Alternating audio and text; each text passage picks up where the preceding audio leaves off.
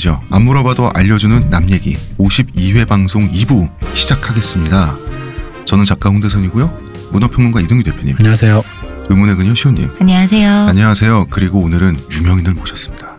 아, 제가 예, 제가 언론사 데스크에 있던 시절에 가장 많은 도움을 주신 분이에요. 정치 평론가시고요. 칼럼니스트, 딴지일보 정치부장, 그리고 자칭 이승 전문가, 딴지일보 3대 글 자판기. 어, 누르면 글이 나오시는 분이에요. 어디를 누르나요? 아, 왜 이래?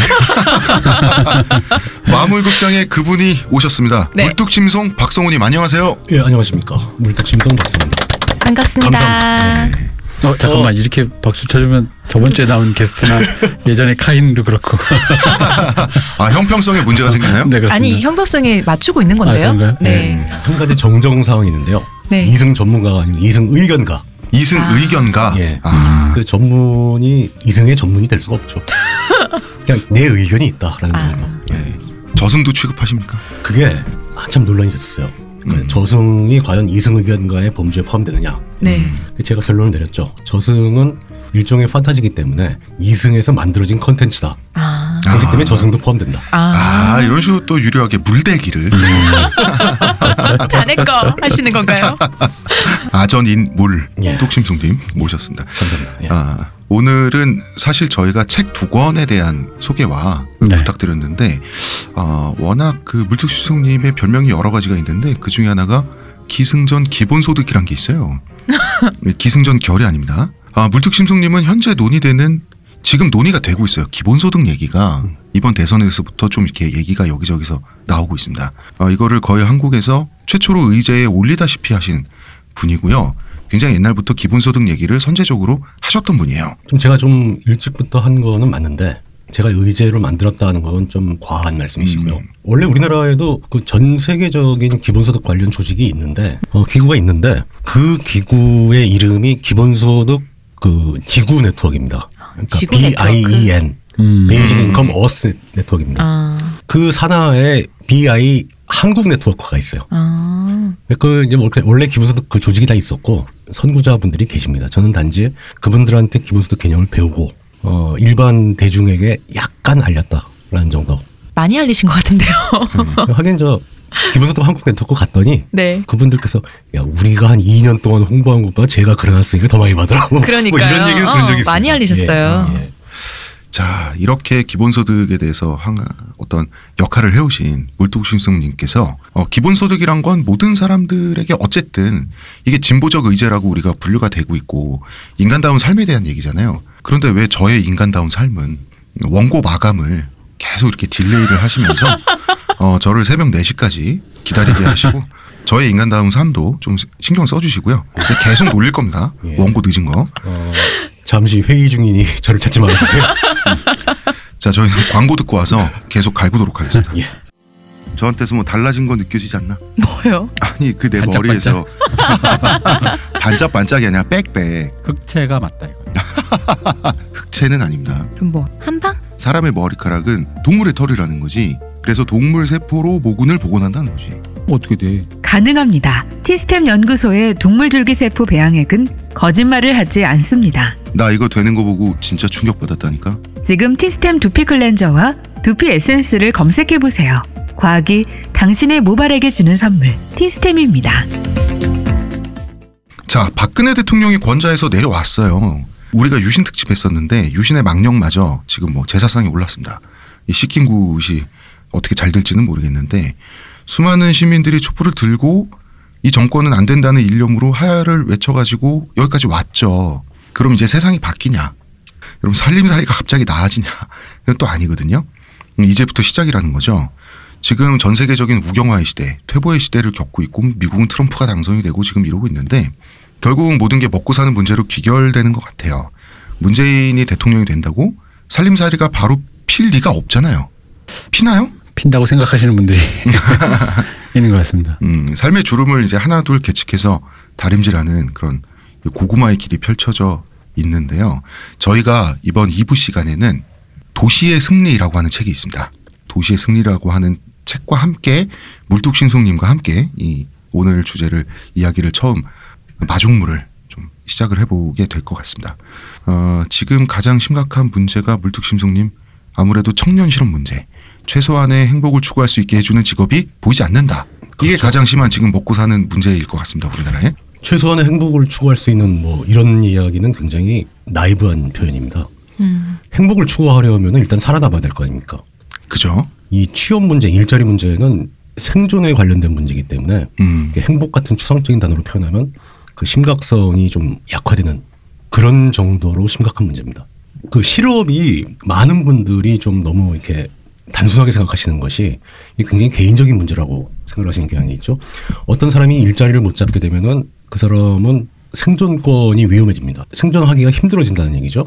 그럼 아 네가 뭔가 게으르거나 네가 공부를 안 했거나 능력이 없어서. 네, 능력이 없거나 어떤 경쟁에 밀려서 취업을 못한 걸 가지고 왜 사회 탓을 하느냐 음, 음. 이렇게 받아들이는 경우가 되게 많은데요. 음, 그게 뭐 이제 전형적인 우파적인 논리죠. 그렇죠. 그러니까 이거 경쟁에 낙오한 자에게는 그 가혹한 징벌이 필요하다라는 게 경쟁 위주의 우파 사회의 네. 의미인데 근데 그 우파 입장에서 보더라도 이 문제는 심각한 문제입니다. 왜냐하면 그 개인 개인이 먹고 살기 힘들어지는 건 두 번째 문제고 그 실업률이 높아짐으로써 직업이 없는 사람의 비율이 올라가게 되면 전체적으로 시장의 규모가 준다는 거죠. 음. 음. 소비 여력이 줄어드니까 네. 시장의 규모가 줄면 바로 직접적으로 피해가는 것은 기업들입니다. 음. 그러니까 경제 순환 구조, 그 시장 경제의 순환 시스템의 붕괴가 오거든요. 이게 가장 심각한 문제라고 볼 수 있는 거죠. 그렇게 되면 국가는 옆에 있다가 이 순환 시스템의 사이즈가 줄게 되니까 세수가 줍니다. 그럼 국가도 국가도 규모가 주는 거예요. 그럼 사회 전체가 이렇게 축소된다고 표현하면 좀 약한 거죠. 이렇게 찌그러지기 시작하는 거죠. 음, 내부적으로 이제 예. 붕괴되기 시작한다. 그러니까 이것은 절대 개인의 문제가 아니다. 개인의 문제로 치부하려는 의도 자체가 좀 위험한 발상이다라고 볼수 있는 거죠. 보통 그 개인들이 시스템을 이제 불신하게 되면 우경화 현상이 급속도로 일어나잖아요. 이제 일본도 그 후쿠시마 원자력 사태 이후에 급속도로 우경화가 되고 있고 대표적인 게 이제 미국의 트럼프 당선일 것 같아요. 그러니까 이 시스템 안에서 이제 백인 하층민들이 더 이상 행복하지 않다라고 느껴지게 되면 어떻게 보면 극단적인 강수를 두게 되잖아요. 그래 트럼프를 지지해 버리겠어 이렇게 된 건데 우리가 여기서 도시의 승리 이야기를 하겠지만 책에서 중요하게 다뤄진 도시가 디트로이트예요. 그렇죠. 디트로이트는 시 자체가 파산했어요. 여러분 지금 Detroit now라고 그 구글 검색창에 치시고 이미지를 검색하면 소방서, 오페라 하우스, 경찰서 이런 게 나오는데 경찰서, 소방서가 부도가 나 있어요. 음. 몇 도- 년 됐죠, 진짜. 아 오래됐어요. 그 도시 자체가 그냥 끝났어요. 대중교통 시스템이 없어요. 그래서 노동자가 출근을 하러 가야 되는데 집은 지금 여기밖에 살 수가 없단 말이에요. 출근지가 걸어서 한 3, 4시간 거리예요. 근데 대중교통이 마비돼 있고 승용차를 몰 돈은 안 되니까 하루에 10시간을 걸어 다니면서 노동하는 노동자 얘기가 최근에 화제가 된 적이 있어요. 그래가지고 이제 그 미국 사람들이 십시일반으로 그 뉴스에 나오고 나서 모금으로 차를 사줬죠. 어, 모금으로 차를 사줬어요. 네. 이게 지금 지금 우연히 기가, 막, 소개되면서. 어, 기가 막힌 일이 지금 일어난 거거든요. 8, 90년대 디트로이트를 생각하면 상상도 할 수 없는 일이죠. 음, 그분이 그 차를 몰 수 있는 기름은 사실 수 있는지 모르겠네요. 그것도 모르겠습니다. 어, 제가 봤던 그 디트로이트 관련 일화는 그런 게 있었죠. 그 아이패드 신제품하고 디트로이트에 버려진 그 집을 바꾸겠다. 아, 아. 집값이 얼마나 떨어졌느냐. 아. 완전 폐허가 되고 그러다 보니까 음. 그, 그 거래가 성사가 됐어요. 집주인이 그걸 제안을 했고 다른 사람이 아이패드 하나 사주고 집을 받았습니다. 세상에. 그럼 그 집주인은 어디 가서 사는 건가요? 아이패드 뭐 들고? 진작에 다른 도시에 자기 근거가 있었던 거죠. 아. 팔지 못하니까. 예, 그럼 어차피 버리는 집인데 어. 아이패드 하나 주면 이 집을 주겠다. 뭐 이런 거래가 성사가 될 정도로 도시가 쇠락한 그런 케이스가 도시의 승리라는 책에 왜 그렇게 되었는지를 잘 설명되어 있습니다. 그러니까 이런 디트로이트와 같은 일이 국가 단위로 확장되지 말라는 법이 어떻게 우리 상상력을 좀 이렇게 밀어붙여 보면 없잖아요. 그렇죠. 음, 우리가 이제 자본주의 세계에 살고 있고 그리고 이제 우리는 가치를 생산하는 노동자인데 우리도 지금 이게 방송하면서 노동하고 있잖아요. 이 노동으로 돈을 벌면 또 생산된 가치를 사서 이런 식으로 서로 품앗이를 하고 있는 거잖아요. 재화와 노동에. 그렇다고 봐야죠. 음, 음. 자본주의 시장 경제를 돌리는 그 시스템은 이게 직선 구조가 아니고 항상 원형을 이루고 있습니다. 네. 사이클이라는 거죠. 거기에 참여하고 있는 사람들, 즉 우리 모두 우리 모두는 두 가지 역할을 담당합니다. 하나는 생산에 참여하는 생산자의 역할과 음. 소비에 참여하는 소비자의 역할을 두 가지를 동시에 합니다. 누구나 다 그렇습니다. 네. 예. 그 생산에 참여함으로써 그 대가로 가치, 즉 재화, 돈을 분배받고 그 돈으로 자신의 생존에 필요한 다른 재화나 서비스를 사는 거죠. 이렇게 되니 시스템이 돌아가게 되는데 디트로이트의 사례는 그 사이클이 붕괴된 경우로 볼 수 있습니다. 붕, 사이클이 붕괴되니까 그 도시 전체의 자본주의 순환 경, 그 시장 경제 순환 시스템이 망가지고 생존이 위험해지니까 사람들이 빠져나가는 겁니다. 음. 그 인구가 줄게 되고 집값이 떨어지고 폐허가 되고 모든 공공 서비스가 붕괴하면서 도시가 몰락하게 됐는데 이게 진짜 우리 사회, 우리나라에 사는 사람들은 감성적으로 이해가 잘 안 갑니다. 우리는 해방 이후, 전쟁 이후에 도시가 망한다라는 것을 겪어본 적이 없어요. 그렇죠. 뭐 그죠. 이촌 향도라는 말도 음, 있었고. 예. 예. 그러니까 농촌은 망합니다. 네. 왜 망하냐면 사람이 없어져서. 네. 네. 그러니까 요즘 이제 농촌에 가보면 대부분 막 나이 60대 이상 환갑이 지난 분이 청년 취급을 받는 예, 예. 음. 70대 80대만 다 있고 이제 젊은 사람 아무도 없는 음, 뭐 얘기를 들었는데 예. 베트남 세대기 예. 네. 이제 오면은 예. 현수막 걸리고 마을에서 잔치한다는 마을 거예요. 잔치하고 막 마을 전- 네, 젊은 사람 왔다고. 환영하고 막 애기 나면 온 동네가 예뻐해주고. 동네가 다 같이 예. 키워주고 막 이런 상황이 사실 망한 건데 농촌은 그렇게 되었을지언정 한국 사회에서 도시가 망한 적은 없어요. 아직까진 그렇죠. 예, 그렇죠. 도시의 부동산 가격이 후퇴한 적이 없습니다. 그렇기 때문에 이 디트로이트 같은 경우가 납득이 안 가는 거죠. 예. 하지만 그것은 우리의 바로 코앞에 와 있는 상황입니다. 음. 그 코앞에 와 있다. 이게 어쩌면 우리는 그 도시가 도미노처럼 하나둘씩 무너지는 형태가 아니라 예. 한 번에 그냥 다 훅 맛이 가 버리는 형태로 올 수도 있는데 지금 대표적으로 지금 한국형 몰락은 무엇일까 봤을 때 저출산이잖아요. 그렇죠. 예. 그러니까 그 지금 저 방금 전에 예를 든 것에서도 농촌이 몰락한 원인이 인구 감소라는 거잖아요. 네. 음, 네. 물론 농촌은 인구가 도시로 넘어갔습니다. 근데 이게 하나의 커뮤니티로 보면은 이 커뮤니티 외부로 가는 것과 자연 발생적으로 인구가 주는 것과 별 차이가 없어요. 음, 인구가 줄 도- 감소하게 되면은 그 커뮤니티는 망하는 겁니다. 음, 음. 우리나라는 저출산으로 해서 인구가 줄고 있죠. 네. 그럼 우리도 바로 코앞에 있다는 거죠. 그렇죠. 지금의 직업이 주는 소득으로는 아이를 하나 이상 키우기 힘들다. 혹은 아이에게 행복을 추구할 수 있는 직업의 기회가 없을 거라고 미리 부모들이 예측하는 거죠. 그렇죠. 지금 그렇게 살고 있으니까 네. 자기들이 물론 결혼 자체도 하기 힘들고요. 좋은 거 하나 있어요. 어떤 거요? 서- 서울대 갈 수 있다. 내가 늘 주장하잖아. 인구가 없어서 경쟁률이 경쟁률이 떨어져서. 없기 때문에 다 서울대 갈 수 있어. 지금 아무리 인구가 줄어도 이제 한 세대, 한 1년 세대가 몇십만 단위로 있는데 네. 서울대 입학 정원이 몇이나 된다고. 그렇게까지 가면 국가가 사라집니다. 국가가. 어 왜요? 그래도 한 어 뭐 한 곧 올 겁니다. 그래도 한 한양대 중앙대 정도 갈 우리 때그 친구가 서울대 들어갈 수 있는 거죠. 그러니까 저를 왜 그렇게 보냐면은 그때쯤 되면 대학을 가는 것도 약간 의미가 없으니까 대학을 가지 않는 인구도 상당수가 나올 거기 때문에 음. 그럼 그 중에 대학을 간다라고 치면 정말 대학이 줄어서 서울대는 뭐 그냥 음. 음. 음, 방구 좀 끼면 가는 거고 자 인구 절벽이 계속되면 대한민국은 사라질 수도 있겠다라고 하는 수치가 실제 산출되고 있어요. 그렇죠. 예. 이게 디스토피아적인 상상이잖아요. 이게 우리가 한 우리가 한 10년 전까지만 해도 이게 상상하기가 힘든 일인데 사실 생각해 보면 되게 섬뜩하거든요. 예. 그 이 부분에서 그 인구가 감소하는 문제와 일자리가 줄어드는 문제는 서로 상충하면서 그 인구가 줄면 일자리 문제가 해결되지 않겠냐 라고 낙관할 수가 있습니다. 네, 네. 그 학교 가는 거랑 마찬가지로 그죠, 예. 일자리도 정해져 있는데 사람이 줄면 네. 더 쉬워질 거 아니냐. 근데 그게, 그게 그렇지가 않습니다. 모두가 삼성 가고 아, 전체 그 일자리가 줄어드는 비율이 인구가 감소하는 그 비율보다 더 크다는 거예요. 음. 음.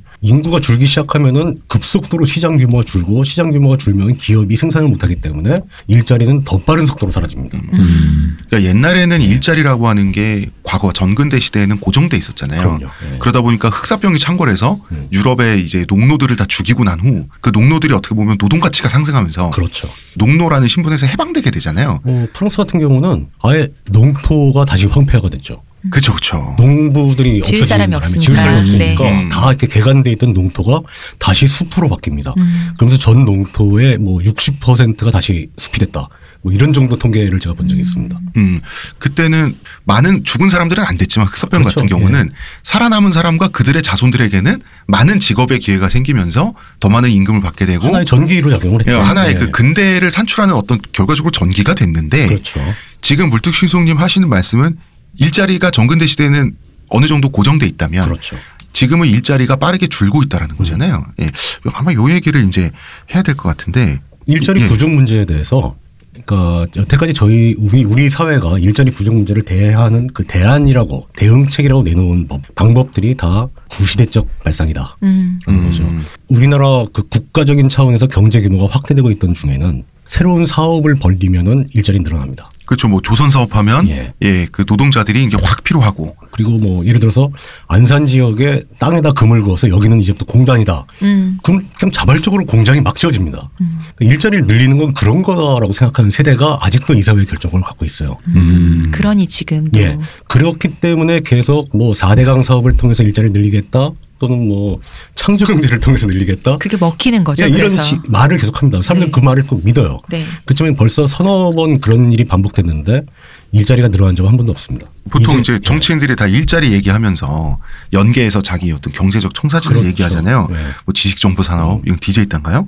그리고 생명공학, 생명공학 하니까 또 황우석 그분이 그렇죠. 네. 네. 아, 그분 얘기는 하지 말아주세요. 저 그, 라, nightmare. 네. 트라우마. 그리고 왜 참여정부의 처절한 실패. 저는 뭐 노빠긴 합니다만 동북아 금융허브.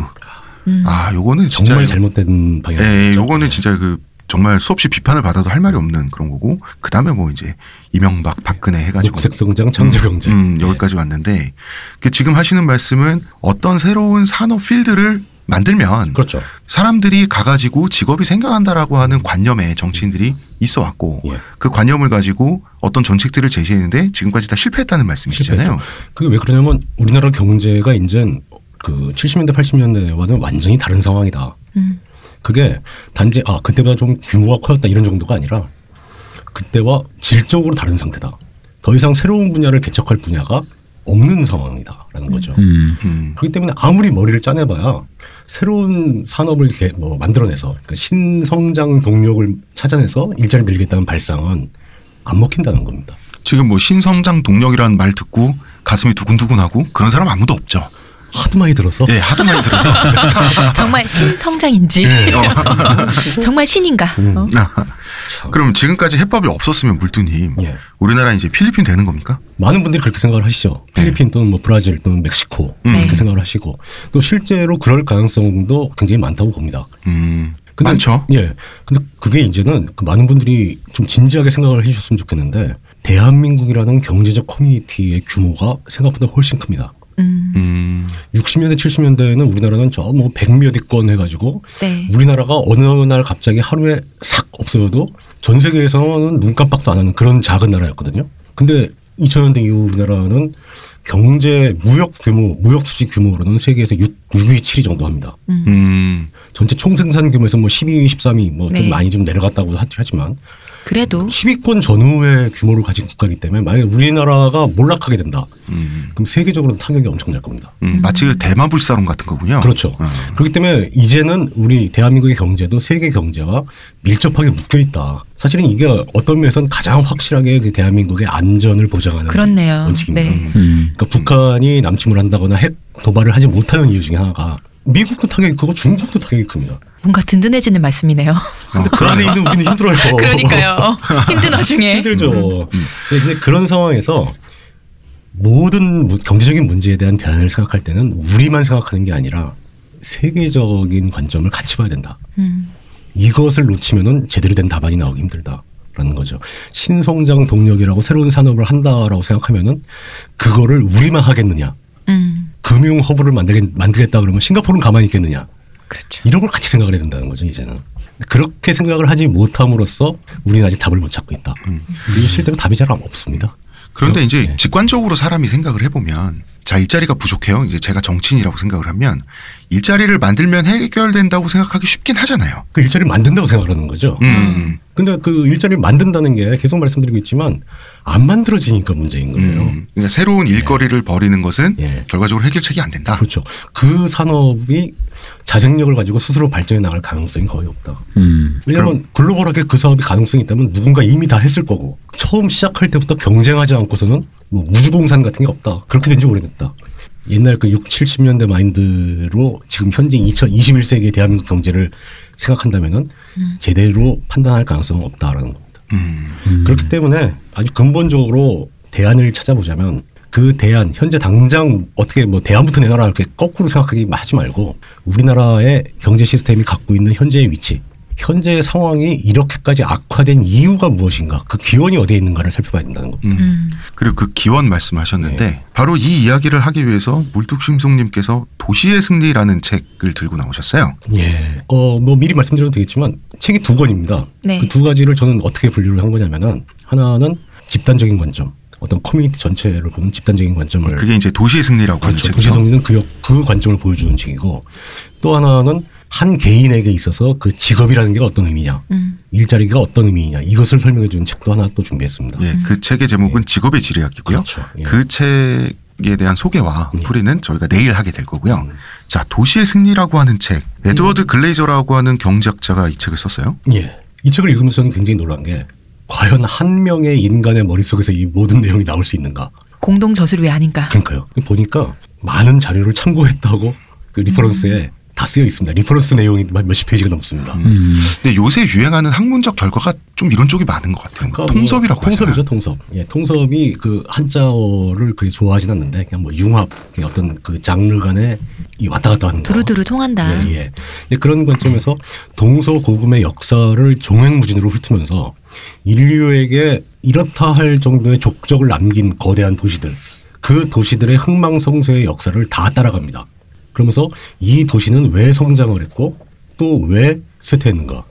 이것을 이야기하면서 도시가 살아남고 발전하기 위해서는 어떤 요인이 충족되어야 하는가를 공통 분모를 추출해서 보여주는 거죠. 음, 그러다 보니까 우리가 기존에 그냥 피상적으로 아마 이렇겠지 뭐 하고 상식적이라고 생각하면서 느꼈던 도시의 성장하는 이유, 실패하는 이유 중에 상당 부분이 틀리다는 걸 보여줍니다. 음, 어떤 건 완전히 우리 예상과 정반대예요.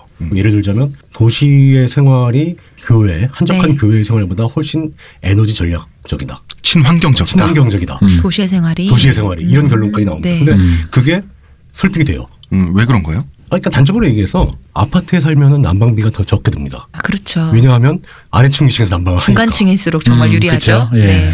그 산속에서 뚝 떨어진 공간에 혼자 산다면은 그 사람이 조선시대처럼 장작불 때도 살 거 아니면 봐야 기름 보일러를 쓴다거나 하면은 네. 도시에서 사는 정도의 쾌적한 삶을 삶의 공간을 유지하기 위해서는 에너지가 최소한 3배 이상 든다. 어. 아 그렇게까지 많이 드나요? 예. 아. 그, 그 사람 명수 대비. 어. 음. 그 시골에 있는 저택에 사람이 한 가족이 산다면 두 명, 세 명 삽니다. 네네. 그 두세 명을 위해서 집 한 채를 다 난방을 해야 되거든요. 아.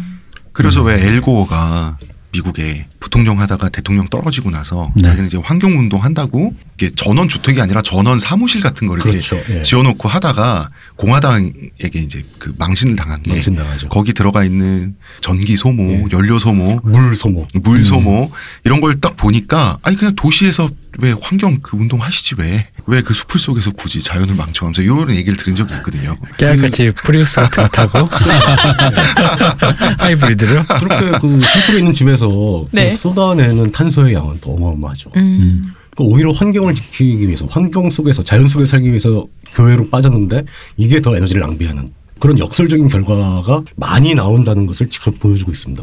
근데 그게 정말 신기하게 아주 다양한 도시들이 비슷한 현상을 보이면서 망, 망가져가요. 음. 사람이 사는 것이란 예. 진짜. 음. 근데 이제. 좋은 책이 예. 의뢰 그렇잖아요. 좋은 책은 통념을 뒤집는 게 이제 통념을 뒤집어 주면서 있는 사람한테 좀 그럼요. 지적 쾌감을 주는 게 있는데 이 책에 보면은 우리의 통념을 뒤집는 또 다른 통찰도 있어요. 예, 여- 여기에 대해서 좀이 도시 아, 음. 통찰도 통찰 나름인데 이 통찰은 진짜 통쾌한 통찰이었어요. 음. 음. 그러니까 우리도 우리나라에 있는 도시들도 굉장히 많이 범하는 잘못된 판단을 네. 왜 잘못된 건지를 명확하게 보여줍니다. 음. 음. 한마디로 표현하면 도시를 살리기 위해서는 도시의 껍데기, 도시의 하드웨어에 투자할 필요가 없고 음. 도시에 살고 있는 사람에게 투자해야 된다.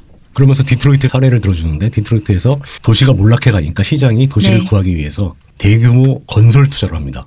그러니까 거대한 건물을 지어서 사무 공- 공간과 주거 공간을 막 공급을 해요. 많이 보던 장면이네요. 그렇죠. 네. 정확하게 우리나라의 그 가든 파이브하고 네. 똑같습니다. 그렇죠. 어. 예.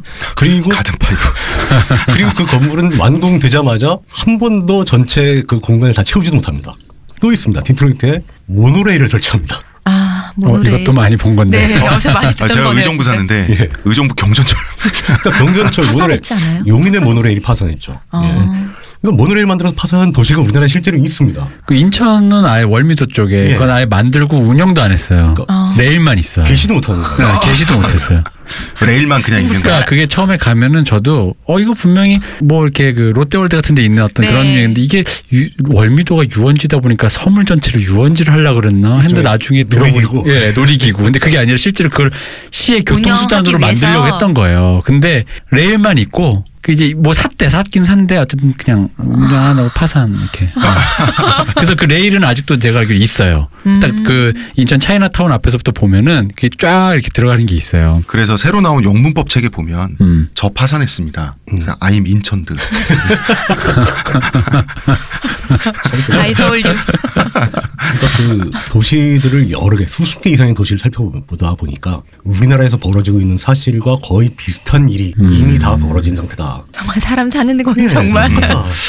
그리고 그런 거에서 어떤 동일한 맥락을 뽑아내는 그 저자의 탁월한 관찰력, 음. 또 그럼- 데이터를 비교하는 분석력, 음. 놀라운 책이죠.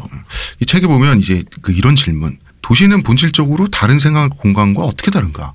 이 도시의 기준이 뭐냐는 거죠. 그렇죠. 예. 우리는 보통 도시의 기준이라고 하면 하드웨어를 먼저 생각하잖아요. 도로, 바둑판신 도로, 건물이 많아야 어, 되고 건물, 마천루. 음, 마천루, 불야성 이런 걸 생각하는데 여기서는 인간, 그러니까 인간도 아니 인력이죠, 인력. 인력이죠. 다양한 직업 인력이 밀집된 곳이 도시라고 하는데 음. 저는 이 부분에 대해서 읽으면서 그렇구나 그렇구나라고 정말 생각을 했어요. 왜냐하면 요즘 시골은 과거의 도시보다 훨씬 많은 문명을 누리고 있죠. 어, 그럼요. 그렇죠. 뭐 경운기, 자동차랑 구조 똑같은데 그 부품 막 몇만 개씩 들어가는 음. 현대 문명의 총체잖아요. 그 다음에 집에 가면 시골에서도 TV 있고 그럼요 너무 TV 있고 이거 너무 무시한 소리 같다 진짜. 아니 그냥 현 언제부터 있었는데. 우리나라 말 그냥 현- 모든 시골 그냥 네. 시골 현대 어. 시골 자체 주민들 핸드폰 쓰고 시멘트 구조물 안에 살고 근데 그걸 도시라고 안 하잖아요. 요새 낙도에 가도 와이파이가 다 있고 하니까요. 그럼요. 어. 음 그런데 도시라고 안 하고 옛날에 오히려 경복궁이 있는 한양이나 요건 분명히 도시의 조건에 부합한다는 거죠. 그렇죠. 음. 예, 소가 막 이렇게 굴러 네. 걸어가고 하지만 그냥 이런 보시적인 게 인력의 차이다. 인력이 다양한 인력이 밀집해 있다. 다양한 직업 인력이. 음, 다양한 직업 인력이 밀집해 있다. 음. 재밌는 옛날 얘기 혹시 재미없으면은 자르셔도 됩니다. 아 대표님 그런 거 잘 자릅니다. 네.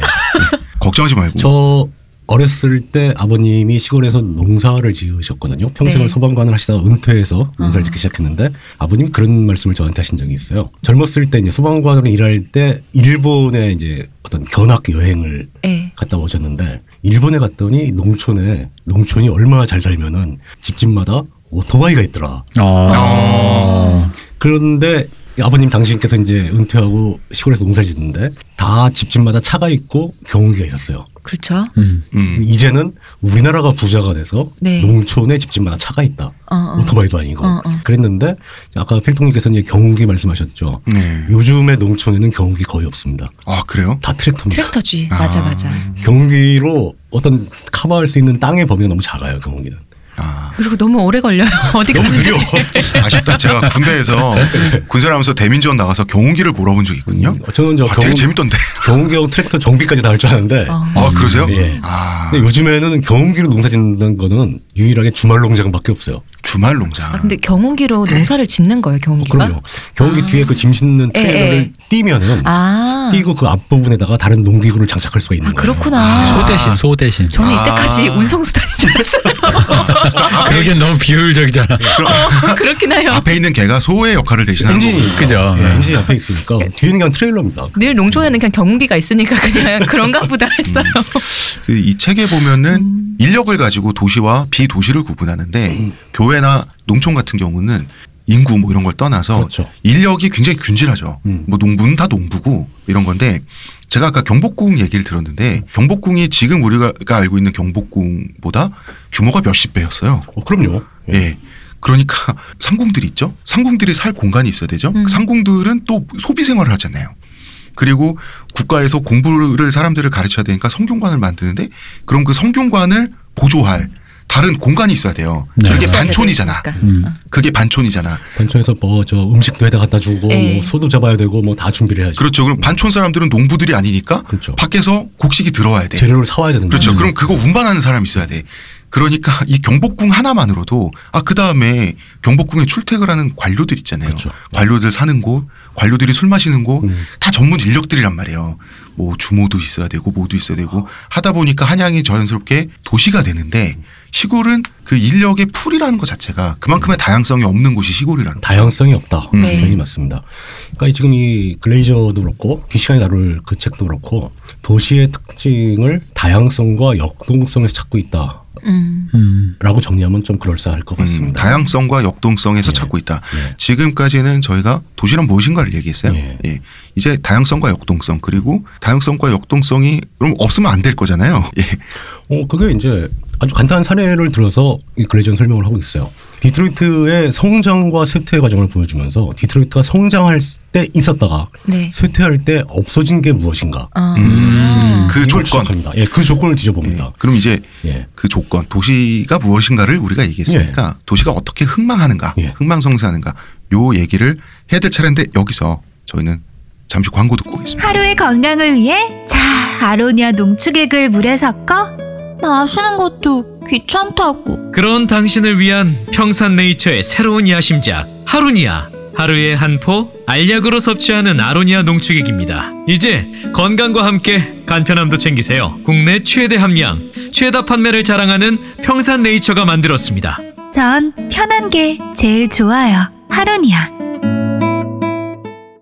자, 애초에 일자리 부족 문제를 이야기하다가 저희가 이 책으로 넘어왔는데 도시의 흥망성쇠. 예. 예.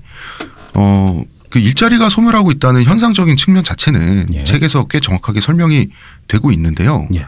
그러면은 그 도시가 성장하고 탄생하고 성장하고 그 다음에 망하는 과정도 일자리가 본질적이라는 말씀이신가요? 그렇죠. 음. 오히려 반대로 왜 현대 사회에서 일자리가 감소하고 있는가 라는 음. 질문에 대한 답을 네. 도시의 성장과 쇠락을 통해서 알아낼 수 있다는 겁니다. 음. 왜 현대 사회에서 일자리가 없어지고 있는가라는 그 질문에 대한 이 도시의 승리라는 책에서 내는 답변은 어 바로 이 다양성의 문제로 설명이 되는데 그게 어떻게 이어지냐면은 음. 대도시들이 처음에 탄생했을 때 네. 그때 미국에 있는 대도시들은 대부분이 물류의 중심지였습니다. 음. 왜냐? 미국이라는 대륙, 신대륙이 개발되고 사람들이 모여서 살기 위해서는 굉장히 많은 물자가 대륙으로 들어와야 되고 또 여기서 생산한 물자가 나가야 된다는 겁니다. 그러니까 뭐 워낙 땅덩이가 크니까. 항구가 아직- 중요해지는 거죠. 항구가 중요해지는 네. 거죠. 그렇기 때문에 뉴욕이 발전을 하기 시작합니다. 음. 뉴욕은 사실 지금은 이제 전 세계 금융의 중심지가 되어 있지만 초창기에 처음 생겼을 때는 그 가장 중심되는 항구였다. 음. 그러니까 동부의 핵심 항구였고 여기 이 대서양을 건너온 물자들이 다 뉴욕을 통해서 아메리카 대륙에 분배가 되고 되고 있었다라는 음, 걸 알 수 있습니다. 처음에 이렇게 그 물류의 중심지로 성장했던 뉴욕 네. 또는 뭐 영국에는 리버풀 같은 항구가 그런 역할을 해줍니다. 네. 음. 그 물류가 점점점 해운 항만에서 육로 수송으로 바뀌기 시작해요. 음. 그러니까 물론 이제 아메리카 대륙까지 와 오려면은 이제 배가 필요한데 네. 초창기에는 뉴욕에서 다른 도시로 가는 것도 그 오대호를 타고 가는 그 네. 운하를 네. 통해서 예, 가게 예. 됩니다. 그 뭐 피츠버그라든지 그렇죠. 예. 뭐. 근데 그게 점점 기술이 발전하면서 철도 수송이 가능해지죠. 음. 그럼 철도가 등장하면서 반대로 이 배로 수송하는 건 쇠퇴하기 시작합니다. 음, 네. 그럼 이제 정확한 그 도시 대도시의 그 특징은 철도역이 있어야 돼요. 그 철도역을 중심으로 도시가 생성되고 발전하게 됩니다. 아 근데 아직도 물류는 맞죠. 근데 철도 다음에 들어서는 이제 운송수단은 자동차입니다. 자동차는 당시로서는 그 최첨단 기술이었죠. 네. 처음 보는 거예요. 음. 자동차가 대거 소비되기 시작하니까 이제는 물류의 중심지, 중심 거점이라는 개념이 희박해져요. 자동차는 아무데나 갈 수 있으니까 도로만 있다면. 분산돼 버리는 네. 거죠. 대신에 성장하는 게 뭐냐? 자동차를 만드는 생산 기지로서의 도시가 중요해지는 겁니다. 뭐 대표적인 게 바로 디트로이트. 디트로이트. 네. 그러니까 헨리 포드 같은 사람이 포드 자동차 회사를 만드는 과정. 여기에서 이 도시가 도시로서의 특징을 갖추는 이야기에 대한 설명이 자세하게 나오는데 음. 헨리 포드가 그 자동차를 만드는 대형 회사를 만들 설립하는 그 과정에서 이 도시에 있었던 가장 중요한 특징이 뭐냐? 전 세계의 자동차 기술의 최첨단에 서 있는 지식인 발명가들이 네. 디트로이트에 다 모였다는 거예요. 이게 바로 전문 직업 인력의 집중이라는 걸 의미합니다. 음. 그리고 뭐 머리 좋은 사람들도 왔겠지만 그렇죠. 그다음에 그 공장 생산 라인에서 일할 사람도 와야 돼요. 그렇죠. 이제 그, 그건 그 사람들이 생산량을 늘릴 때 자연적으로 흡수가 되는 거죠. 음. 이 현상이 똑같이 최근에 네. 20세기 말 21세기에 그 미국의 실리콘밸리에서 똑같이 벌어지는 겁니다. 음. 그러니까 어떤 새로운 종류의 지식과 기술이 모이는 곳 그게 바로 도시라는 거죠. 근데 그 새로운 지식과 기술이 정해져 있질 않잖아요. 그렇죠. 발전이 기술의 발전과 지식의 발전이 어느 방향으로 나갈지는 아무도 모릅니다. 그러니까 어떤 중요한 살아남을 수 있는 도시에는 그 미래의 중심적인 기술이 될 만한 그 자격이 있는 기술이 수백 가지 수천 가지가 모여 있어야 된다는 겁니다. 다른 건 다 망하고 그 중에 하나가 성공하는 거죠. 근데 디트로이트 같은. 경우는 예. 자동차에 올인이 됐는데 결과적으로 어, 결과적으로 그렇게 됐는데 사실 초창기에는 음, 음. 온갖 기술, 뭐 항, 저배 만드는 기술, 철도 만드는 기술, 모든 기술이 다 있었어요. 음. 아, 그 그러다가 그 기술끼리 경쟁하다가 경쟁을 하다가 자동차가 살아남 자동차 산업이 예. 승리하고 그렇죠. 디트로이트를 자동차 산업 기지 생산 기지로 장악을 했는데 장악을 하게 되는 거죠. 그러다가 이제 자동차 회사들이 더 싼 인력을 찾아서 공장을 멕시코에 짓기 시작하면서 그렇죠. 예. 도시가 망했다. 그건 그 다음 단계인데 일단 그 도시에서 헨리 포드가 만든 포드 자동차 공장이 디트로이트 근처에 있었습니다. 네.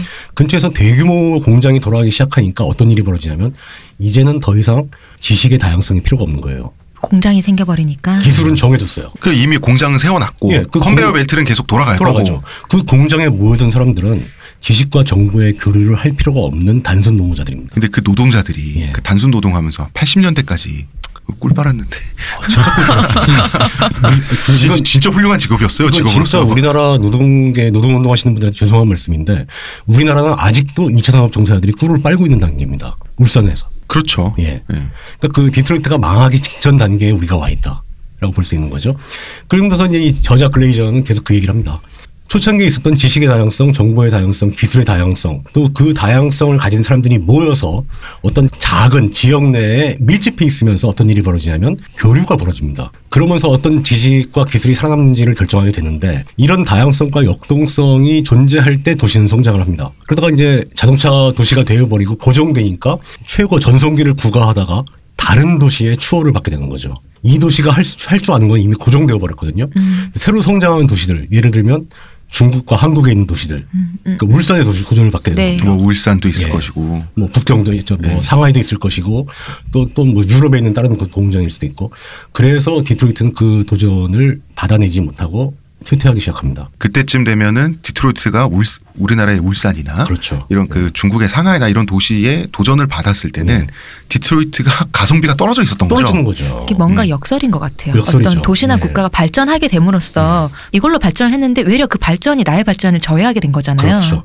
너무 끝에까지 발전을 네. 하게 됩니다.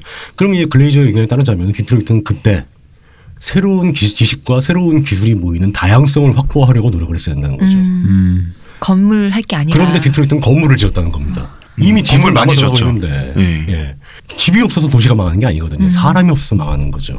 그러면서 최종적으로는 다시 이 이야기는 반복될 것 같습니다. 최종적으로 도시가 살아남기 위해서는 도시는 네. 사람에게 투자해야 되는데 사람에게 투자하는 가장 좋은 것은 물론 주거비 지원도 좋고 뭐 소비성 그 자금 지원도 좋지만 제일 첫 번째는 교육에 투자를 해야 된다. 음. 라는 이야기를 거의 결론을 내다시피 이야기를 합니다. 음, 이 얘기는 예. 저희가 좀 오래 붙잡고 해야 될 것 같은데 왜냐면 가장 교- 중요한 부분이죠. 가장 중요한 부분인데 우리나라 같은 경우 지금 결국 우리 먹고 사는 얘기 할 건데 그렇죠. 우리나라 같은 경우는 지금 우리 너무 교육이 집중해서 부족한 문제잖아요. 네, 교육이 부족한 나라는 아닌데 예. 이게 어떤 국가적 특성을 어떻게 풀어주실지 그건 물뚱님께서 양면성은 좀 있습니다. 뭐그 얘기는 자세히 또 하기로 하고 네. 그러면서 이, 이 디트로이트가 교육에 투자를 안 하고 사람에 투자를 하지 못해서 다양성을 놓쳤고 그래서 망했다 라는 이야기를 반증하는 사례로 실리콘밸리를 이야기하는 거죠. 음. 산타클라라에 있는 네. 음. 실리콘밸리의 탄생에서부터 실리콘밸리는 스탠포드라는 대학교가 주도합니다. 아, 그 대학 출신들이 그 실리콘밸리의 전설이 된 회사들을 다 세운 거예요. 음. 선 마이크로 시스템스를 기억하실지 모르겠는데 그 썬 그 유닉스 시절에 예, 아주 대단했었죠. 네.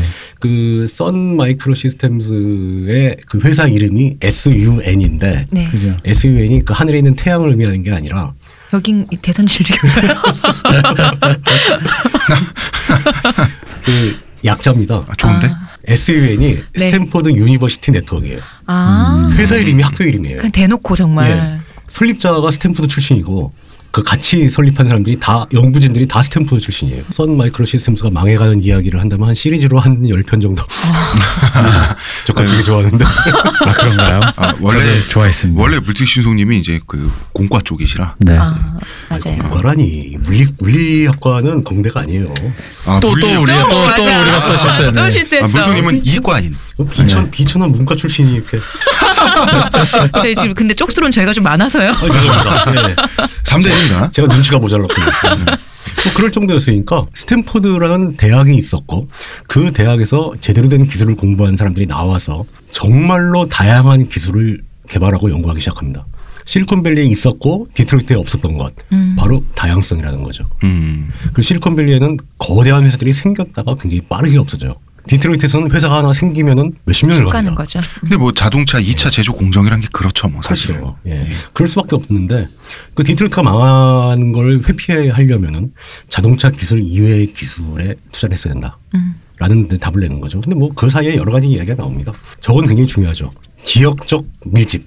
아. 이거 굉장히 말이 많은데 현대 사회는 굉장히 다양한 미디어 기술이 있지 않습니까? 화상 회의, 뭐 화상 통신 가능하고 뭐 그냥 실시간으로 대화하면서 모든 일을 다 처리할 수 있는데 떨어져 있더라도 예. 네. 그죠? 그런데 묘하게 도시의 역사를 살펴보면 사람들은 밀집되기는 게 훨씬 더 유리한 결과를 냅니다.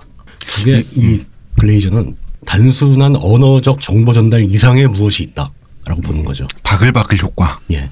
이런 예를 들면 너무 저렴하긴 한데 네. 왜 흔히 우리 어떤 음식 장사를 하잖아요. 예, 예, 예. 예 를 들어서 뭐 순대국집이다 할 때 여러 다양하게 이 집은 순대국집, 저 집은 또 뭐 고깃집 이렇게 있으면서 아이템이 하나씩 있는 데보다는 순대국집만 쭉 몰려 있는 데가 훨씬 장사가 잘 된다는 거예요. 예. 그런 얘기가 있더라고요. 그래서 한 골목이 쭉 다 똑같은 아이템을 할 때 왜 저러지? 저럼 장사가 되나? 이렇게 생각을 하는데 외려 그렇지 않다고 음. 그런 거랑 좀 비슷하지도 않나 싶어요. 그러네요. 왜냐면 맛이 완전히 똑같지는 않을 거 아니야. 조금씩 다를 거 아니야. 근데 너무 아이템이 몰려 있으면 사람들이 다 똑같은 것만 먹는데 저기만 다 오나 싶은데 그게 더 낫다 이런 얘기를 뭐 이런 하더라고요. 지금 뭐 오늘 쭈꾸미 먹고 싶으면 쭈꾸미 골목 간다. 뭐 그런가 어, 봐요. 뭐 이런 어. 거겠지. 그런 현상이 있는데 그거는 뭐 굉장히 뭐 어떤 상권의 형성 그렇겠죠. 뭐 그런 점도. 있겠죠. 네. 예. 음. 근데 글레이저는 일단 순대국을 잘 모르는 것 같고 맛보면 좋아하셨을 텐데. 순대국에 꽂혀가지고 그 도시 특유의 생명력에 대해서 글레이저가 예. 그 대면 접촉이라는 말을 하더라고요. 그러니까 그 사람들 사이의 대면 접촉이 굉장히 의미가 있다는 이야기를 지속적으로 하긴 하는데 저는 그 대면 접촉의 가치를 어떤 그 정보 전달에 둘 수도 있지만 네. 결국은 통섭적인 이, 이 단어 싫어하면서 또 쓰게 되네요. 그러니까 단순히 기술적인 정보를 전달하는 게 아니라 그 사람이 기술을 습득하는 과정에서 볼 수 있는 어떤 관- 다양한 관점이라든가 결과적으로 이제 인문학적인 정보들 음. 당신 이 저 이 장비를 이렇게 운영하면 어떤 결과가 나온다라는 기술적 이과적 정보가 아니라 거기에 더해서 비천한 문돌이들의 쓰임새를 예. 그 별로 인정하고 싶진 않은데 그런 것도 있지 않느냐. 음, 단순히 그게 미디어 기술로 전파될 수 없는. 그러니까 미국에서 인도에게 어떤 그 컨퍼런스 회의란 그 네. 원격 컨퍼런스를 하면서 전달할 수 없는 아, 그런 무언가가 존재한다. 음. 근데 저는 그것을 일종의 사회적 교육으로 간주하고 싶습니다. 음. 그러니까 그 스승이 제자에게 어떤 그 기술과 기술을 둘러싼 무언가를 더 전달할 수 있다. 태도라든지 예. 그러니까 만나서 술 한 잔만 하더라도 음. 같이 뭐 자극받는 바가 있다 이거지. 더 깊은 이해가 가능할 것이다. 뭐 그런 게 상시적으로 벌어질 수 있는 면대 면으로 만났을 그렇죠. 때 예. 그 대면 접촉이라는 게 얼굴 보고 부대껴야 진짜 교류가 된다라고 하는 말이잖아요. 어, 그것도 있고 제, 제 경험을 돌이켜 보니까 진짜 뭔가를 잘하는 선배, 잘하는 그 앞선 사람이 일하는 모습을 하루 종일 옆에서 보고만 있는 것도 굉장히 많은 배움이 있더라고요. 다양한 인력의 밀집이라고 하는 기준에서 다양한 인력도 인력인데 그 밀집이 역시 중요한 거군요. 어, 밀집의 의미는 그 밀집의 의미는 역시 또 다양성도 있습니다. 그런 식으로 면대면 대면 접촉을 통해서 정보를 전달받고 기술을 전파받는 사람들이 많이 모여 있으면은 그 중에서는 진짜 그 기술의 마스터가 나온다는 거죠. 어떤 사람은 그 기술을 가지고 다른 걸 만들어내기도 하고. 그러니까 밀집됨으로써 다양성이 확보되는 그런 효과도 있는 거죠. 그 말씀은 그러면 결국 이제 그 어떤 지식을 전달한다라는 게 우리가 기술이 발달돼서 시간과 공간을 다 뛰어넘을 정도로 예. 전수가 가능함에도 불구하고도 이 기술의 발달이 결국 그 매뉴얼적 전수 이외의 것을 결코 옮겨주지 못한다, 못하고 있다, 못한다기보다는 네. 느리다. 느리다. 음, 음. 음. 그러니까 그 어떤 사람들은 이제 그 통신 기술의 발전으로 말미암아서 전 세계에 저 세계가 평평해졌다고 주장하는 경우도 있습니다. 그죠. 예. 일단은 뭐 어쨌든 우리가 예전에 알고 있는 그 여러 가지 것들이 유튜브만 통해서도 네. 자잘하게 웬만한 건 다 습득할 수 있는 시대가 됐으니까요. 근데 그런데도 불구하고 이 어떤 실제로 물리적으로 대면하는 것의 가치를 음. 이야기하는 글레이저는 네. 그것만으로는 해결할 수 없는 무언가가 더 있다.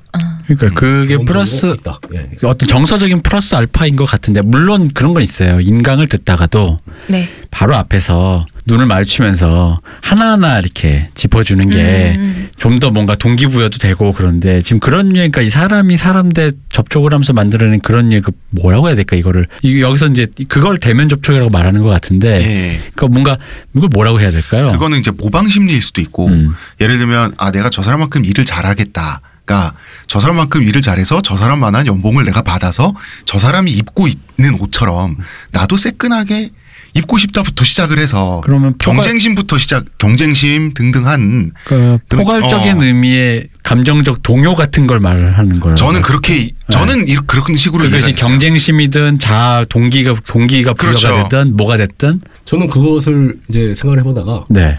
그 자체도 다양성에 포함된다. 아 그 자체도 그러니까 그 대면 접촉을 통해서 각 개별적인 개인들은 얻는 것조차도 개별적으로 다 다르다. 그러니까 음. 그 다른데 어쨌든 그걸 굳이 좀 대면 접촉이란 말이 조금 생소하니까 네, 왜냐면 다른 약간 말로 하자면 왜냐면 이 책이 어쨌든 요런 학 일종의 학술지 같은 그렇죠. 책이 예. 사람끼리 만나서 뭔가 플러스 알파가 있다라는 게 약간 그런 좀 그런 잘못돼 들으면은 개념 자체가 약간 저 멀리 가는 느낌으로 음. 들리잖아요.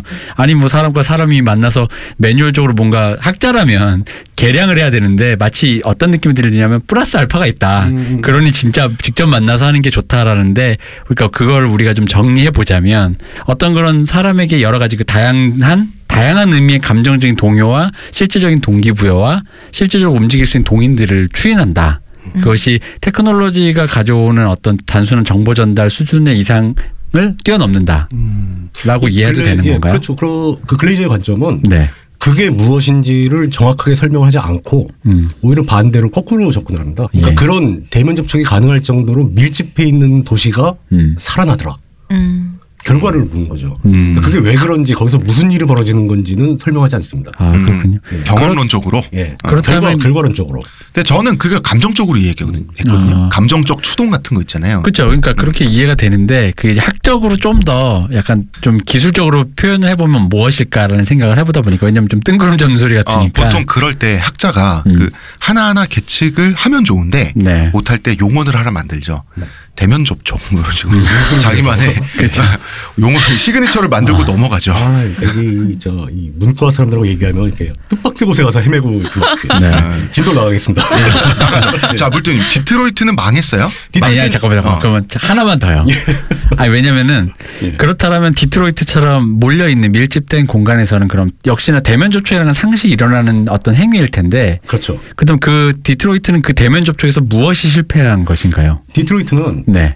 자동차 공장에서 사람들이 굉장히 많이 밀집해 있지만 네. 그 안에서 어떤 정보나 기술의 전달이 벌어질 이유가 없었다는 거예요. 아 예. 주어진 역할이 너무 단순해서 음, 노동이 단순화되고 그다음에 인력의 질이나 종류가 균질화됐다. 아 그럼 이제 이해가 된 것 같아요. 뭐 마치 이건 그거네. 그러니까 인간이 어떤 것에서 부속화가 되느냐. 그렇죠, 그렇죠. 창, 일종의 창의력이나 자기가 추, 자기 스스로 무언가를 개발해 나갈 추동력을 주게 할 수 있을 의미의 대면 접촉이라는 의미가 더 그렇죠. 맞겠네요. 그러니까 아니 굉장히 자유롭고 네. 뭔가 새로운 걸 하고자 하는 의욕이 넘치는 음. 사람들이 밀집해 있을 때 발생하는 그죠. 현상.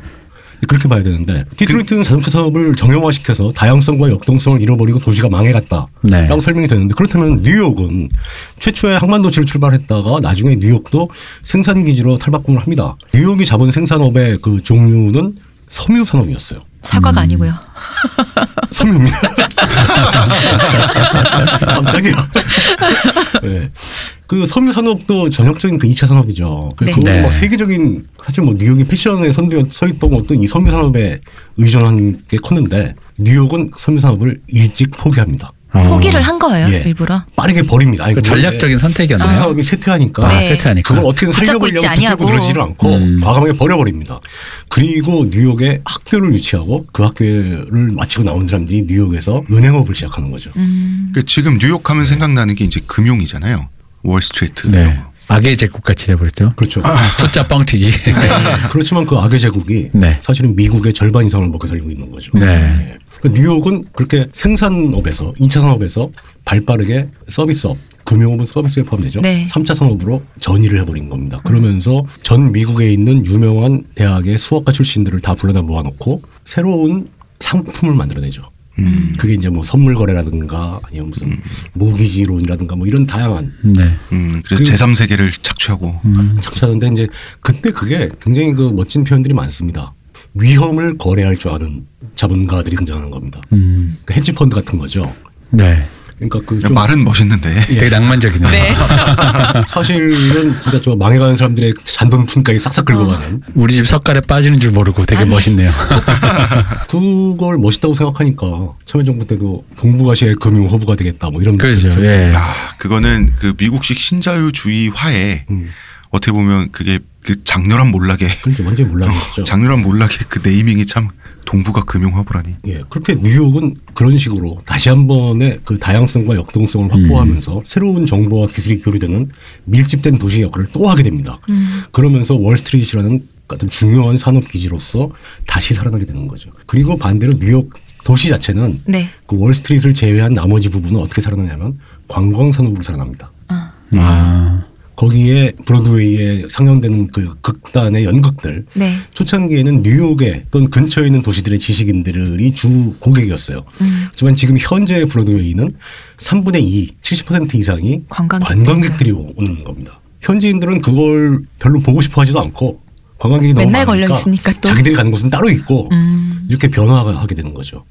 그러니까 뉴욕은 이 도시의 생존 전략인 역동성과 다양성을 끝까지 지켜낸 도시로 남는 거고 음. 디트로이트는 그 판단을 실패하면서 몰락한 도시의 사례가 되는 거고 근데 이제 그 도시의 역동성과 다양성을 지킨다라고 예. 하는 게 우리가 얼핏 듣기에는 굉장히 낭만적으로 보이는데 그건 이제 그 도시를 하나의 생명체로 놓고 도시의 생존을 기준으로 본 거지 그 그렇죠. 말 자체는 가치 중립적이란 말이에요. 그렇죠. 예. 왜냐하면 2차 산업을 버리고 3차 산업으로 뉴욕이 넘어갔단 말이에요. 음. 그런데 이게 이게 사실은 참여정부가 실패한 요인 중에도 하나인데 동북아 금융화부 막 이런 거. 그렇죠. 3차 산업 하겠다고 많이 얘기했습니다. 어, 예를 들어서. 중간 매출 규모나 순위 구조만 따지면 3차 산업이 나라 먹여 살릴 것처럼 보여요. 그렇잖아요. 그렇죠. 그 남의 회사 그냥 그 숫자 조작해가지고 막 키워줬다 없앴다 어, 뭐 그리고 뭐. 사고 팔고 막 M&A 하고 그러면 이렇게 돈이 막 왕따시 뚜- 뚜둥 생겼어 이렇게 보지만 실제 산업 구조가 2차 산업과 3차 산업 어느 것이 더 건전하냐라고 하면 2차 산업이잖아요. 그렇죠. 2차 산업이 보장하는 인력은 어마어마 그 직업의 수는 어마어마하잖아요. 당연하죠. 예를 들어서 자동차 공장이다. 음. 자동차라고 하면 타이어 만드는 사람 기본 10만 명. 그렇죠. 예. 그러면은 그 기본 10만 명의 사람을 고용해서 그 사람들이 소비하고 그 사람들이 시장이 쓰고 형성이 네. 엄청난 시, 그 인력 시장이 형성이 되는 거거든요. 그러니까 이것도 문제는 문제라는 거지. 그 문제가 어떻게 확인되느냐? 네. 미국 전체로 봤을 때, 그러니까 뉴욕처럼 2차 산업에서 3차 산업으로 전이하면서 모든 도시가 다 살아남을 수 있었겠느냐? 아니죠. 그게 아니라는 겁니다. 네. 음. 그러니까 2차 산업의 규모로 봐서는 뭐 도시가 예를 들어 10개의 대도시를 먹여 살릴 수 있었다. 네. 그럼 2차 산업에서 3차 산업으로 전이하는 것은 그 중에 한두 개만 가능하고 나머지는 다 쇠퇴하게 된다. 그럼 이제 그래요. 뉴욕 외에는 미국 같은 경우는 전망이 없는 거죠. 음, 그리고 전이를 하- 뉴욕과 실리콘밸리를 제외하고선 미국 전체가 암울한 분위기입니다. 전이를 한 도시도 예. 2차에서 3차로 갈 때 그럼 2차에 종사한 사람들을 버리고 가는 버리고 거잖아요. 가는 겁니다. 네. 예. 그 사람들은 낙오하게 되는 거죠. 그러니까요. 음. 그러니까 이런 식으로 가게 되면 이제 뉴욕을 제외한 다른 도시가 몰락하고 뉴욕만 살아남게 된 원인 그거를 기존의 그 경제학자들은 아주 손쉽게 아 그거는 단순하다.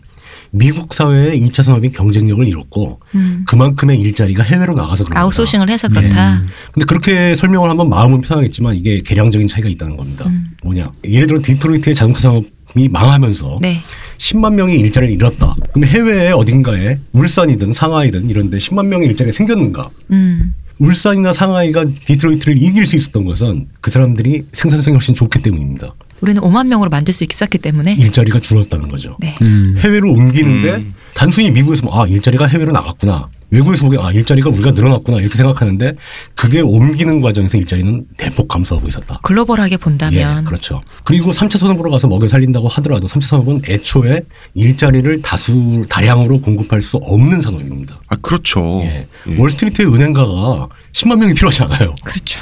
여기서 중요한 개념이 나온 것 같은데, 네. 그러니까 뭐냐면 일단 낙오라고 말씀하셨잖아요. 네. 그러니까 결국 왜 기승전 기본소득을 가기 위한 결국 이 낙오에 대한 얘기가 예. 결국은 마지막에 어 이제 그 나고자들도 삶을 살아야 되니까. 그죠? 왜냐하면 지금 그 장밋빛 미래를 꿈꾸는 어떤 그 로드맵 같은 걸 얘기할 때 결국 그 낙오에 대한 부분을 은근 이렇게 은근슬쩍 가려버리잖아요. 이게 일종의 암묵적인 동의가 있어요. 예, 그렇죠. 그 낙오되는 지점을 어떤 경제학자나 어떤 평론가도 대놓고 얘기를 안 합니다. 언급하지 않는 거죠. 예. 그렇죠. 슬그머니 묻어버립니다. 음. 그 낙오되는 인구가 굉장히 많음에도 불구하고 지금까지 우리나라에 예. 그 진보 정권이든 보수 정권이든 예. 그 정부 정책이 그랬어요. 그렇죠. 낙오자들에 대한 이야기를 안 하고 넘어왔어요. 음. 지금까지. 그 얘기는 서로 아프니까 네. 인간적으로 안 하는 거 아닐까요? 이렇게 성장한다는 얘기 해야 사람들이 좋아하니까. 자, 그럼 뉴욕 얘기 잠깐만 더 할게요. 예. 그럼 3차 금융산업 도시로 뉴욕이 살아남았대. 도시는 살아남았는데 그렇죠. 사람들은 그 낙오된 사람들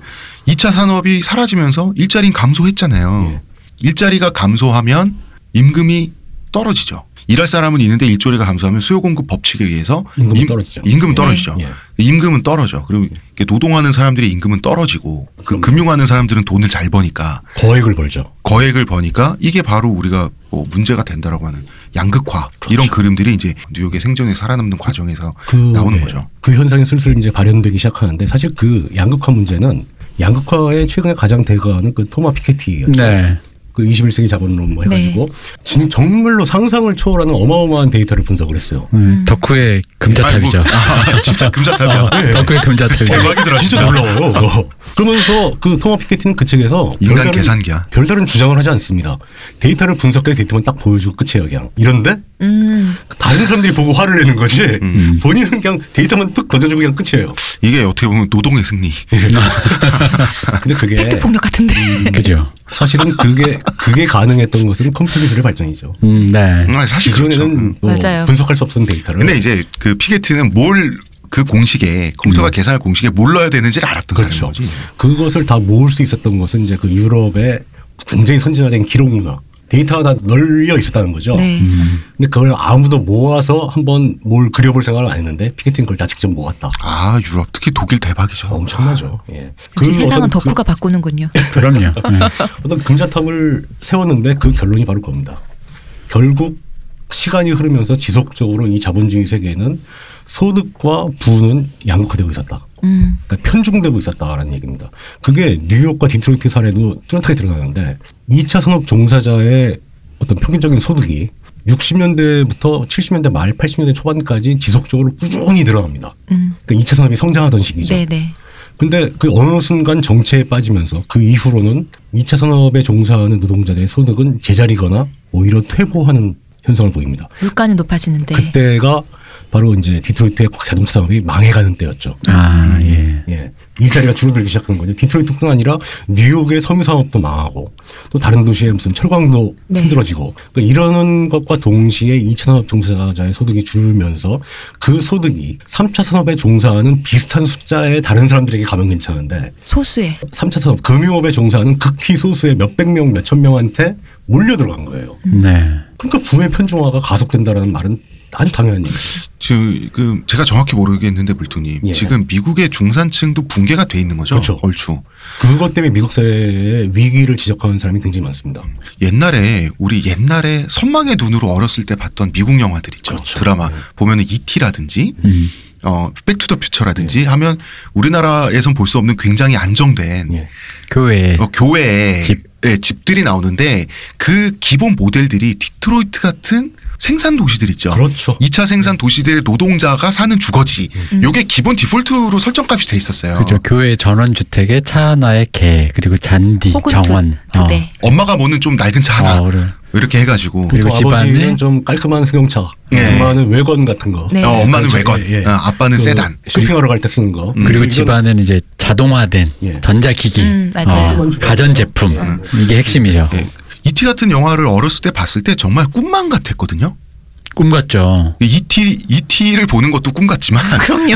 아니 자전거 타고 하늘을 나는데 꿈 같지. 꿈 같지만 그 삶의 조건들 있죠. 근데 어떻게 보면 판에 박힌 것 같은데 백투더 퓨처에도 그런 데가 나오고. 그럼요. 예. 근데 지금은 그런 동네 바로 우리가 옛날에 영화나 드라마를 통해서 봤던 그런 전형적인 미국 동네들 있잖아요. 선망의 눈으로 바라보는. 어, 중산층 동네들이 지금 뭐 지금 폐허가 된 곳도 되게 많고 디트로이트가 대표적이겠지만 결정적으로 그런 중산층들에게 진짜 강력한 충격을 준 게 그 2008년, 2009년 그때 미국의 금융위기, 네. 그 서브프라임 모기지 사태에서 그때 그 사람들이 대부분 집을 빼앗기고 네. 막 난민이 돼가지고 텐트촌에 들어가고 막 그런 일이 발생. 차로 그냥 살고 차에 살고 음. 모텔에 살고. 이렇게 흐름이 있는 게 영화를 보셔도 알 수 있는 게 8, 90년대 영화를 보면 빅이라든가 네. 이티라든가 말씀하신 거다 배경이 거기에요. 그렇죠. 소년이나 소녀 혹은 어른이나 그 교회 그 중산 거기서 나오는데 90년대 이후 2000년대 이후에는 이제 그런 배경이 거의 사라져요. 음. 완전 섹스앤더 시티 완전 도시 내부던가 네. 완전히 시골이든가 어떤 그런 특이점을 찾아다니지 그런 배경 왜냐면 그게 서서히 그 중산층의 어떤 몰락이라는 거죠. 그죠. 왜냐면 그게 안정된 그림 안에서 그러니까 왜 배경을 삭제하려고 만들어낸 배경이거든요. 그러니까 왜냐면 대충 주인공이 뭘 하려 그러는데 부모는 뭐 하는 사람 이런 설정 얘기해주기 귀찮잖아. 그럴 때 그냥 안정된. 어, 안정된 중산층 동네 하면 설정이 다 되는 거야. 근데 이게 이제 안 되니까 음. 그게 점점 사라지는 거죠. 그 배경들이. 그런 일이 벌- 발생하는 과정을 이 글레이저는 일관된 맥락을 가지고 설명을 합니다.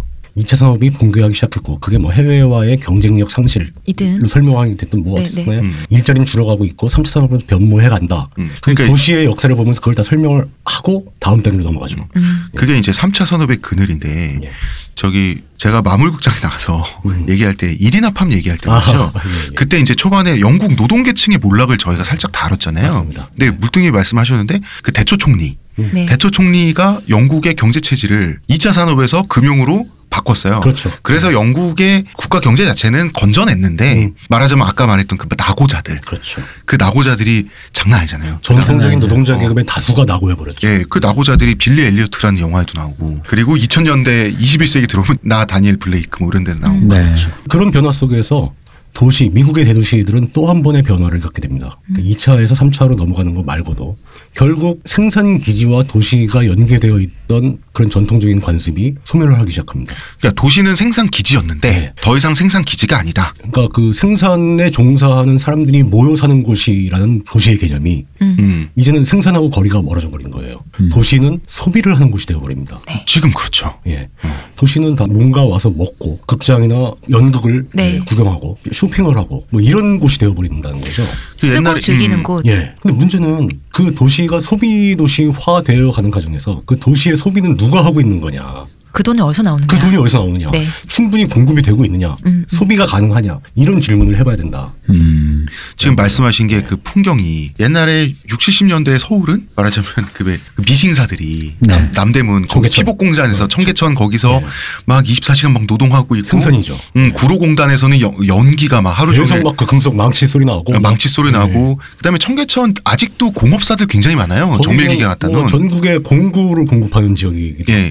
예. 그렇게 했는데 지금의 서울은 솔직히 검은 연기를 내뿜는 굴뚝은 서울 시내 한복판에서는 보기가 힘들죠. 어, 일단 영 없지는. 않는데요. 예. 되게 드물죠. 아주 구석에 가보면 몇 개씩 어, 있어요. 교외에 있거나 지방 소도시나 예. 아니면 아예 산 속에 있죠.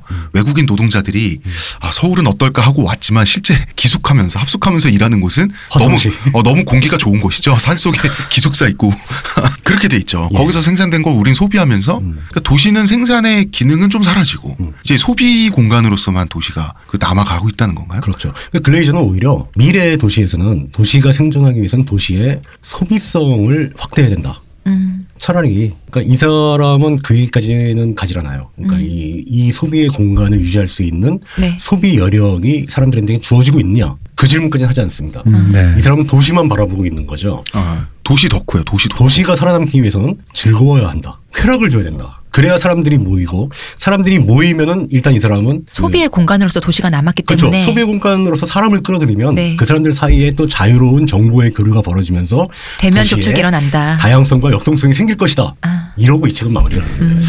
너무 낭만적인. 네. 아, 아니, 아니, 낭만적이죠. 아니, 그 네. 낭만성을 지금 물두님 하신 말씀을 제가 좀 풀어볼게요. 이 주의점이 하나 있는데 도시의 승리라는 말은 이 저자가 도시가 승리해야 한다는 단위로 지어진 제목이 아니에요. 그렇죠.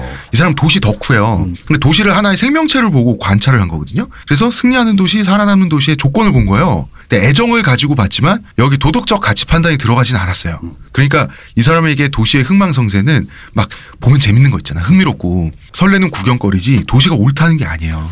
그게 그죠. 정확한 표현입니다. 예. 근데 그럼에도 불구하고 그러니까 이 책을 봤을 때 느꼈던 점은 아까 그 제가 왜 대면 접촉 얘기 거기서 이제 좀 살짝 물고 늘어졌냐면 결론이랑 연결해서 느껴지는 이 저자의 어떤 그런 되게 낭만적인 태도가 있어요. 맞습니다. 아 그 네. 태도는 있어요. 어. 음. 근데 사실 이 태도 때문에 이런 류의 서적들이 흔히 약간은 약간은 빠지기 쉬운 함정에 한 반 발짝쯤 걸치고 있다. 어, 제가 보기엔 반 발짝 이상이에요. 물론 예. 여지없이 빠지고 있어요, 네. 이 사람도. 어 근데 그 나갈 자리가 어딘지 알아요 이 사람이. 왜 어. 홈 스위트 홈처럼 시티 스위트 시티 뭐 이런 느낌으로 어, 그렇죠. 약간의 마무리를 낭만적- 지은 그런 구호라든가 음. 그런 맥락 왜냐하면 사실 이런 류의 그 대면 접촉이라든가 아까 뭐 역동적인 뭐 이런 류의 표 수사라는 게 엄밀히 말하면 이게 학자가 쓰기엔 조금 민망한 단어 부끄러운 단어거든요. 음, 그, 막 그런 거 있잖아. 내가 이제 동물 사진가인데 사자가 너무 멋있고 사자가 너무 좋아. 그러니까 아프리카 가서 사자를 막 찍는데 네. 사자가 하이나보다 나한테는 더 멋있잖아. 근데 그렇다고 사자가 하이나보다 옳은 건 아니잖아요. 그렇죠. 근데 여기서 실수하면 아 하이나 무리들 사는데 막 괜히 사냥감이 독타고 막 이럴 수도 있는지 내가 음. 옳지 않기 때문에 저는 어떤 걸 느꼈냐면 이 책의 서문가 앞부분에 나옵니다. 네. 그러니까 기원전 5세기의 아테네 같은 거를 묘사를 하거든요. 그러면서 이 저자가 살짝 흥분을 해요. 그 아테네를 굉장히 좋아하는 거야. 좋아하는 감정이 이 예, 사람이 음, 장난이. 아닌 거지. 예, 똑같은 눈으로 뉴욕을 바라보고 있는 겁니다. 아. 뉴욕이 성공했어. 너무 멋있어. 그때 아테네 같은 예. 느낌으로 그러면서 다른 도시도 아 뉴욕처럼 멋지고 즐거운 도시가 되면 살 수 있을 텐데. 헉헉, 이거는 좀 결국 도시 인력 얘기를 하는데 그럼요. 인력 도 도시의 조건으로서 인력의 다양성을 얘기하지. 그렇죠. 낙오되는 사람들 그 안에 살고 있는 사람들의 생존의 문제 요거는 이 사람이 좀 무관심하잖아요. 무관심하죠. 디트로이트에 그 20만 명을 고용한 포드 공장이 몰락하면서 20만 명이 낙오하는데 음. 그 사람들의 미래에 대한 안타까움은 전혀 나타나지 않습니다. 그렇죠. 이 사람은 오직 도시만 보는 거지. 당연하죠. 음. 왜냐 아테네가 몰락할 때 아테네 시민들이 어떻게 됐는지 이 사람 관심 없거든. 음. 똑같은 얘기죠. 그래서 전체 그림으로 봤을 때 어떤 도시의 흥망성쇠는 굉장히 흥미롭게 나와요. 확실히 자료를 많이 수집하고 이 책이 거의 500쪽 가까이 되는 책인데 어, 어마어마하게 많이 올랐더라고요. 진짜 어, 지겨워 죽겠어 나중에 가니까. 배고 자야 되는 수준. 그러니까 이 사람의 태도가 이성까지 무너지진 않았는데 그렇죠. 감정은 완전히 좀 뭐랄까 감정은 좀 위험한 단계까지 있는데 달끈달끈하게 어떤 그, 바라보고 있는 그 거죠. 경계선까지 있다. 왜냐하면 이 제목과 책의 분량을 봤을 때 우리는 네. 어떻게 보면 아까 말씀드렸던 이분이 의도적으로 좀 누락시킨 그런 류의 걸 모두 포함한 의미의 도시의 생태 보고서 같은 게 조금 음. 기대를 했는데 거기까지는 살짝 아쉬운 거예요. 근데 그건 아니었어요. 네, 오, 근데 그럼에도 불구하고 참 500쪽이 나왔다는 건 그만큼 할 말이 많다. 또 벽에다가 그 오래된 도시들을 네. 다 정리해서 벽에 딱 걸어놓고 불켜놓고 그렇게 바라보면서 좋아하고 있는 거예요. 아니, 마음이 벅차오르는. 전 이 사람한테 그 세계 유명 과거 도시들 있죠. 그러니까요. 고대 네. 도시들 전 미니어처 소장하고 있을 것 같아. 아마 집에 있을 것 같아. 어. 구글어스 매니아. 구글어스 맨날 도시 스노우볼 모은 사람들 있잖아요. 아, 맞아 맞아. 그러니까 도시 자체만 너무 좋아하다 보니까 네. 그 도시의 창조자이자 주거자이자 혹은 낙오자가 될 수도 있는 이비테이트한 개인들에 대한 게 하나도 없어요. 그러다 보니까 한겨레 신문 서평에서 이런 말을 하더라고요. 한겨레 신문은 이 책에 대해서 세계화 옹호 론자의 모습을 띈다. 음. 한겨레 신문의 입장에서는 부정적인 표현이죠. 그러니까 왜냐면 이게 아까 봤던 그런 생태 보고서를 안 텐데 전 사실 오히려 그건 좀 너무 나갔고 너무 나았지. 이거는 그렇게 보시면 되겠. 이른바 그 덕후 중에 가장 그 어떤 그 굉장히 그 집중도가 높은 덕후 중에 하나가 네. 철덕이 있어요. 철도 덕후.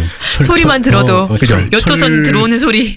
철떡하고 저 항덕. 그죠? 예. 요런 쪽에 특히나 그 교통수단과 네트워크 쪽에 집중하는 덕후들인데 네. 요 덕후는 사실 그 어떤 그 밑에 쌓여있는 사회적 인프라 이면 이런 걸 보지는 않아요. 그것의 조직도와 그것의 그 아름다움, 그것이 아. 어떻게 구현되는 거에 대한 그 테크놀로지에 대한 굉장한 그 선망인데 약간 이분의 책이 철떡스러운 그런 맞아요. 그런 그쪽이요. 류의 어. 그 그쪽스러운 느낌으로 덕후의 도덕이다. 어떤 덕력이 집중돼 있다. 그런 거죠. 철도 덕후들이 철도 노동자들의 서러움을 생각하지 않죠. 네. 똑같습니다. 이 글레이저도 도시에서 밀려난 낙오된 인간들에 대한 애정이나 안타까움은 나타나지 않습니다. 뭐 전그 도시에 살기 관심 힘든. 노동자라든가. 그렇죠. 근데 우리는 그 얘기를 할 거잖아요. 우리가 하고 싶은 얘기는 그거죠. 근데 네. 이 책에서 우리가 배울 수 있는 것, 미국의 대도시가 어떻게 변해왔고 지금 그게 어떤 방향성을 갖고 있는지 그 방향은 이 사람이 원하건 원하지 않건 굉장히 정확하게 보여주고 어, 그건 또이 사람 또그 워낙 통섭을. 냉정하니까 음. 예.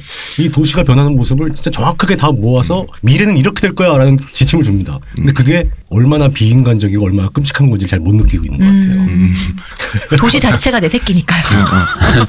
어떻게든 도시는 잘 될 것 같아. 거예요. 이 사람 그냥 도시를 굉장한 미적 즐거움을 주는 하나의 미술품으로 보는 느낌이에요. 심시티에서 어. 생차원 네. 관점으로 이렇게 보는 어떤 그런 마음이겠죠. 음, 그 심시티. 안에 근데 이제 우리의 입장을 우리에게 남은 문제를 보면 자 생산직 인력은 도시에서 줄고 있고 도시는 생산 기지로서의 역할을 잃어버렸고. 그러니까 네. 생산은 줄었는데 예. 소비는 늘었어요. 예. 그러면은 우리가 지금 갑자기 뭐 귀농도 돈이 있어야지. 그렇죠. 그 도시에서 태어나고 자랐는데 도시에서 직업이 없어요. 음. 도시는 질 낮은 직업 종사잖아. 알바생 같은 혹은 백수에게 음. 소비를 강요하는 우리 돈 안 쓰고 살 수 없잖아요. 음. 어떻게 보면 도시는 감옥인가? 그렇죠. 이 질문을 우리가 할 수가 있고요. 그 다음에 우리 솔직히 자동차는 계속 생산되고 있는데 자동차 노동자들은 줄고 있어. 맞습니다. 이 기계 자동화가 불러오는 어떤 이런 이야기들, 이런 이야기들과 같이 우리 내일 3부에서 이 현상을 보다 심화해서 이 책에서 개인이 빠져 있었잖아요. 심화해서 우리는 개인에 대한 얘기, 우리 얘기, 그리고 어떤 뭐 진보적 의제에 관한 얘기를 3부에서 이끌어 내 보도록 하고요. 2부는 여기서 마무리할까요? 예, 그러시죠.